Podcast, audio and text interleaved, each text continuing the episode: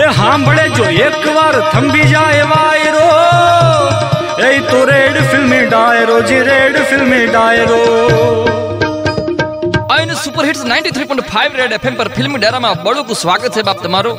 Gabbar is back પિક્ચરની વાર્તા આપ માણી રહ્યા છો. પોલીસ સ્ટેશનના ભ્રષ્ટાચાર વિરુદ્ધની એક ઓડિયો સીડી આવી છે ને એ સીડી ગબ્બર નામના કોઈ વ્યક્તિએ મોકલી છે ને ગબ્બર એટલે કોણ? એ આપણે જાણીએ વાલીડા.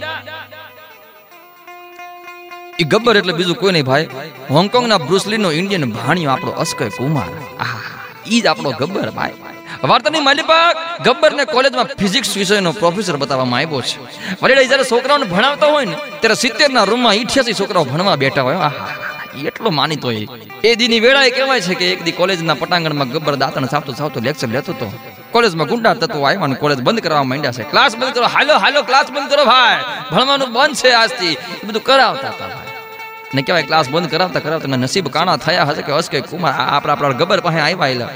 ગુંડાઓ ચીમકી દીધી છે કે કોલેજ બંધ નહીં થાય તો કોલેજમાં તોડફોડ કરીશું ગબ્બરનું મગજ હાથ થૂ કરીને કહેવાય ફરી વાયડો છે ગુંડાઓની ઉપર. આહા હા કોલેજની તોડફોડ કરવા આવ્યા હતા, એ પોતાની તોડફોડ કરાવીને ગયા છે ભાઈ. વલીડો, આપણું ગબ્બર એમ કેવા કે ખાલી વિદ્યાર્થીઓને નહીં, હારે હારે દુનિયાને પણ પાઠ ભણવામાં અવ્વલ છે. ત્યારે બા વાર્તાની માલિપા પોલીસ સ્ટેશનમાં ગબ્બરના નામે કેવા હાલચાલ છે, એ હું તમને સંભળાવું એક નાનકડા આમથા વિરામ બાદ. ગબ્બર ઇઝ બેક પિક્ચરની વાર્તાની મલિપા. On super hits 93.5 red FM બસ આતે રહો.